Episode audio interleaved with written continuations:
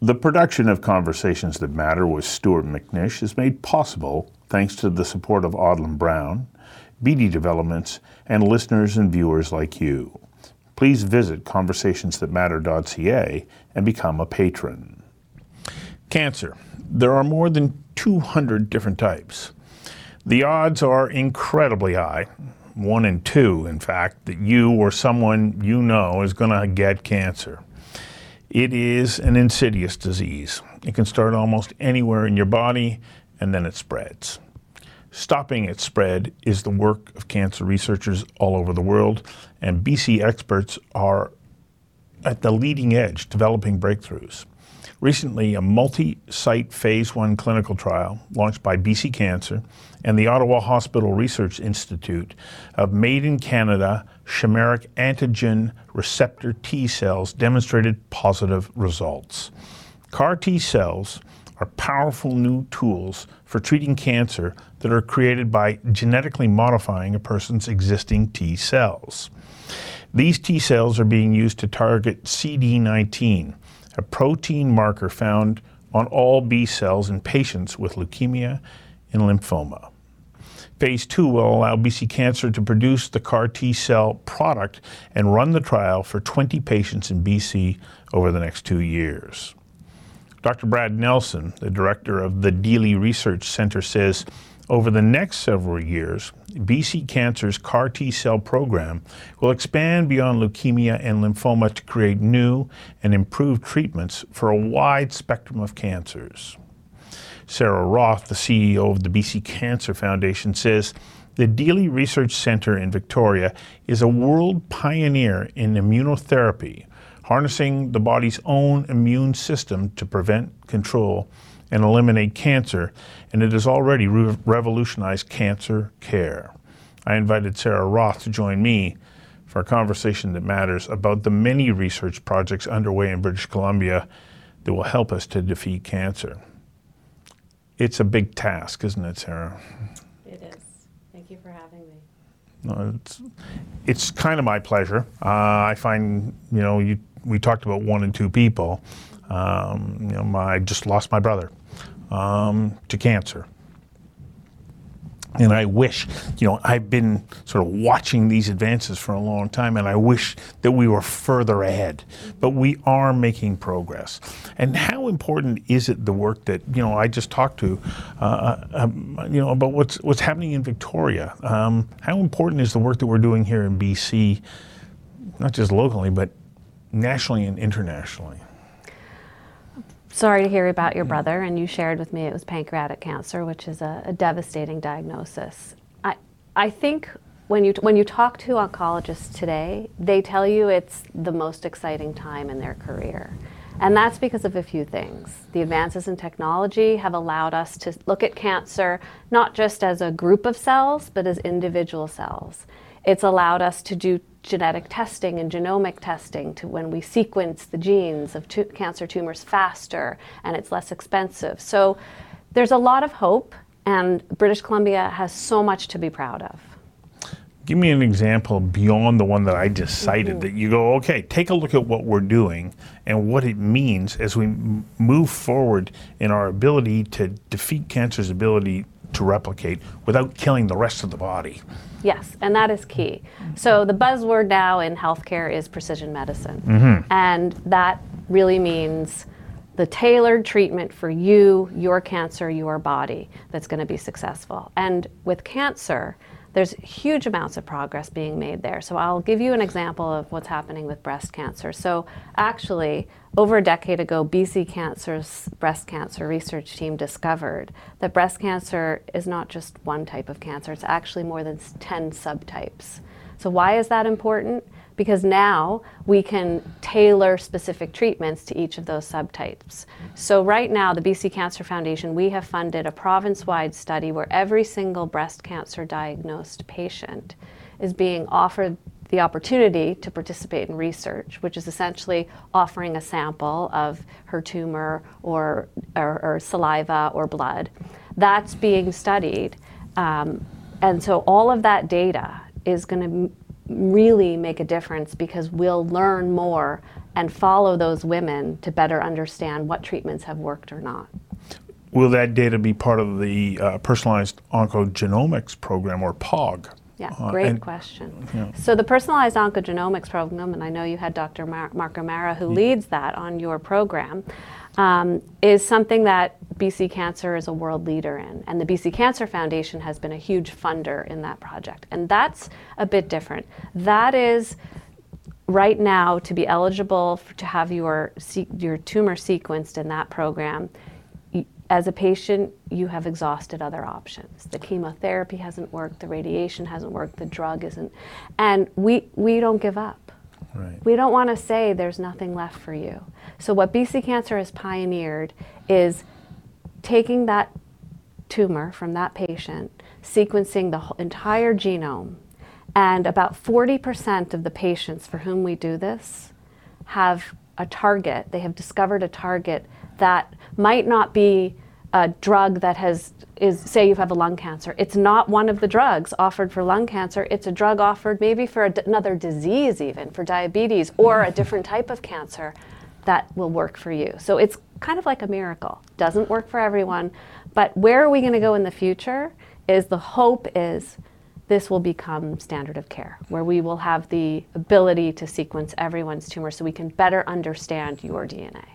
So, how many different projects, research projects, do you have underway right now? Yeah, thousands. It's unbelievable what what's being done. So whether that's clinical trials, which is done, we have right now at BC mm-hmm. Cancer Vancouver, for example, which is the biggest clinical trial site, we have 49 clinical trials ongoing right now.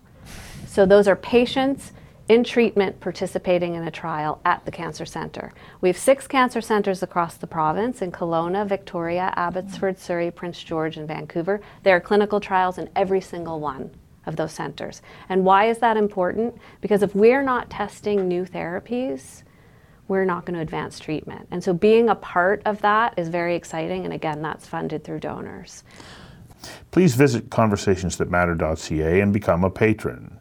It's thanks to listeners and viewers and the ongoing support of Odlum Brown and Beatty Developments that the production of this program is possible.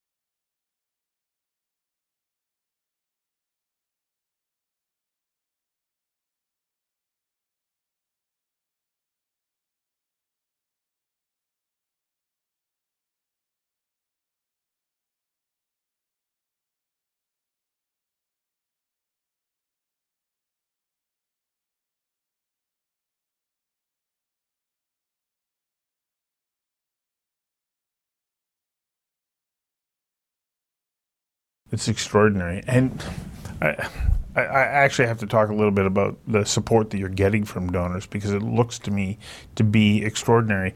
In British Columbia, we have a tendency sometimes to downplay the importance of what we're doing, but it looks to me like the community is really getting behind what uh, BC Cancer, uh, as far as research is concerned, saying we want to get behind this because we can make a difference. What I say to people, it's very simple. If you want to be part of the solution. We know there are challenges in the healthcare system, and we unfortunately know that cancer impacts each of us, whether ourselves or someone we love. So let's we can do something about it. And wh- an easy thing to do is to support. And that can happen in so many different ways at any level. And the reason why that's important is because from diagnosis to survivorship or sadly end of life care, during that journey, donor money has played a role in every step. When you think about screening, BC Cancer discovered the pap, the pap test. That was a discovery here in our province by our, our scientists. Well, that was funded by philanthropy. So now that's a global way to screen for cervical cancer. Imaging. If you need a PET CT, which is a standard of care to see where the cancer cells are, we just funded two more machines across the province in Victoria and Kelowna, so now there's four and soon there'll be more. Treatment. You're on a drug. Well, that drug started in a clinical trial somewhere, and donor money funds that. And then if you are struggling with your mental health, which I, I'm very passionate about this and know that many families do because, you know, cancer is a physical disease, but of course it causes a lot of anxiety and often depression. We have a whole program at BC Cancer funded through donors that provides support to families. So tell me, how does a research project come into being? Like, where do the ideas come from? And then how does it advance forward? Think of it like an entrepreneur. Well, it's very similar in science, and there are lots of ideas that don't work.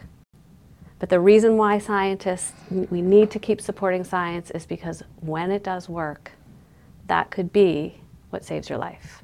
And so, what the way it works for, at BC Cancer is we can't have everyone trying all their ideas because that would be a ton of money and a lot of potentially wasted effort. However, we encourage that. We encourage new ideas. We have a lot of PhD students and master students who are working with more senior and seasoned scientists who are working on all kinds of ideas and trying things. And we want to give them the resources so they can do that. Mm-hmm. And then once an idea has some data behind it, they can apply for government grants or other sources. So, we as a foundation like to think of ourselves a bit like venture capital. We want to seed fund these scientists and these ideas. Now, immunotherapy, the story you started with in the beginning, mm-hmm. is, I think, our best example in my eight years as CEO of the foundation of how donor money on an idea has turned into a remarkable achievement. So Dr. Brad Nelson and Victoria needed to build a clean lab. So we, you talked about CAR T cells. So that's what they essentially do is they extract your T cells, which are your fighting cells to fight bad germs from your body. Well, you need a facility to do that in an incredibly sanitary way. So we fundraised millions of dollars to build that at BC Cancer Victoria and the Deeley Research Center. The government wouldn't have done it because it was an idea. They hadn't proved that they could do it. So we built it. You fast forward to today, these trials, we are funding those trials too because again, the government's like, well, this might not work. Well, now it's working, and now the government's going to come in and fund more of it. So, those are examples of where Brad had an idea and he needed the money to try it out. And that's what we love to do. Okay. You're helping start up, as you say, yes. you're like a venture capitalist in some ways. Mm-hmm. How do we, and this is one of, I think, one of the big challenges that we have here, and I'm hoping the, the foundation can play a role in this. How do we help to stabilize those organizations and set them up for continued growth so that they'll stay here and not only provide the the benefits to patients, but they'll also become an enormous economic driver or engine in the BC economy.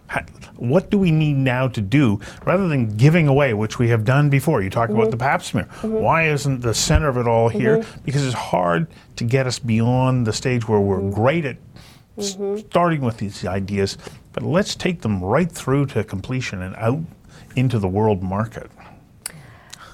Maybe I'm asking beyond your mandate. You know what? That's happening. So yeah. many BC cancer mm-hmm. scientists have patented technology, have started biotech companies that are doing global making global impact. Stem cell technologies is one of the greatest examples. I'm yes, sure you know Alan Eaves started, yeah. he and his wife Connie started at BC Cancer Connie Eaves, his wife, is the longest employee at BC Cancer. Yeah. Um, and very successful scientists specializing in blood cancer. Well, they saw that, you know what, there was a gap. We need better technology to extract stem cells. So they did it. And they created this company that has global impact, has thousands of employees based in British Columbia. So I think we have to remember that we in- invest in science here in our province. That's an investment in our economy. This is our second break. We'll be back in a moment. Please visit conversationsthatmatter.ca and become a patron. It's thanks to listeners and viewers and the ongoing support of Odlum Brown and Beatty Developments that the production of this program is possible.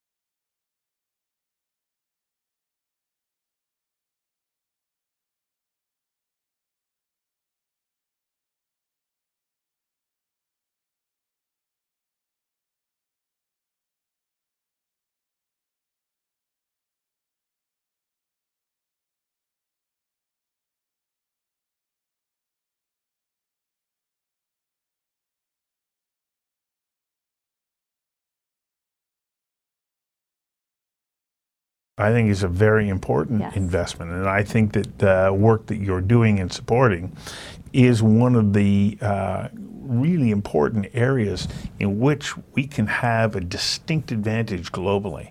Um, you know, right now, as as I understand it, British Columbia is the 21st best uh, location in the world to start a biolife or biomedical research company, and it's because of uh, the work of you know BC Cancer Foundation in supporting all that that we've created this network.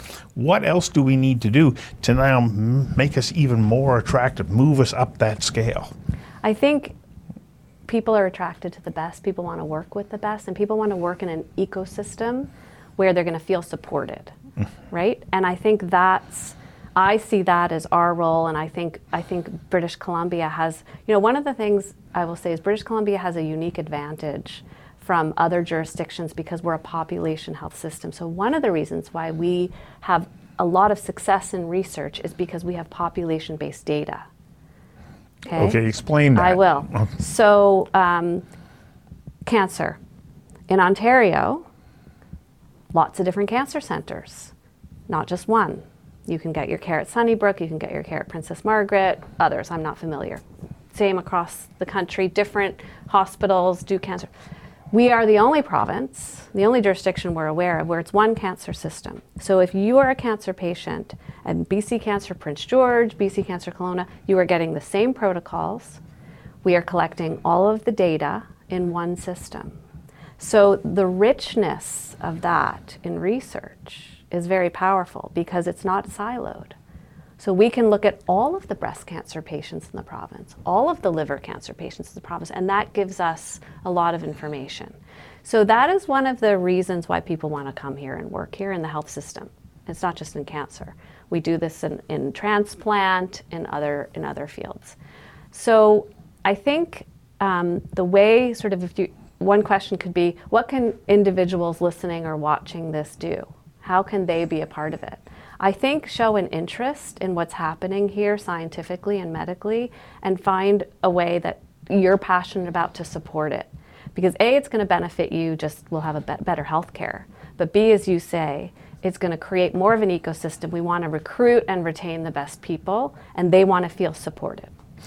Okay, so is there one other advantage in British Columbia? And I'm maybe being naive in asking this, but we have such a diverse population base. Mm-hmm. We have people from around the world. Literally every culture lives here. And I remember doing some, some work with the uh, pharma, uh, pharmaca the pharmacogenomic program mm-hmm. and talking about the ACGs and Ts of like uh, a man from Atlanta whose heritage is, you know, Latvian or something. Mm-hmm his genetic makeup is going to be different than somebody from South America. Um, but that person from South America may have a cousin in Toronto, and their genetic makeup is going to be different based on where they're living. And so, but we have to understand all of these things. But there aren't jurisdictions like Vancouver that you can say, well, we have people from all these different backgrounds uh, from around the world that we can, you know, go in and, and, create this data bank, like a tissue bank in a way, um, that allows us to, you know, understand the genomic makeup of their cancers, their life, and so on. So does that add another richness to what we're doing here? The diversity of our community is a huge richness on number a number of levels. I'll give you a good example. So we have a fairly large Chinese Canadian population in British Columbia. There is an increased risk for Asian women of Asian descent for lung cancer. And mm. this is, we are seeing it in the system. So, BC cancer scientists are asking the question is that genetic? Is that environmental? Now, men, so there's a hypothesis that in fact there's an environmental component. So many of the immigrants who came from mainland China, which we know has worse pollution than we have in our beautiful province mm-hmm. of British Columbia, even if they came as toddlers or as young children, it was enough that their DNA was changed because of what they experienced early in life. And this is just sort of data that's coming out, and it's right. being led by BC Cancer. So, that is an example of where there could be genetics they're working on that but it's also where they where they spent formative years and what was what was the environment like because we do know that pollution has an impact so that's epigenetically yeah. epigenetically and right. then for another example is um, you referenced the donation that we announced yesterday from the diamond foundation which is um, going to support bringing more awareness to people that may carry the BRCA gene, which is a one of the hereditary genes that can put you at higher risk for breast cancer, ovarian cancer, and prostate cancer. It's not just a gene that affects women. Um, we do know it's a fact that if you ha- if you are of Ashkenazi Jewish descent, that population, and we have about um, 25,000 that we know of Ashkenazi Jewish people in our province, you are at a much higher risk of carrying this gene. Hmm. So we are going to pilot a an awareness campaign and to offer genetic testing to that population. That's cancer prevention in action. And that's an example of where the diversity of your community allows you to do some segmentation to better understand why are some people at higher risk than others. Third and final break. We'll be right back. Please visit conversationsthatmatter.ca and become a patron. It's thanks to listeners and viewers and the ongoing support of Odlum Brown and Beatty Developments that the production of this program is possible.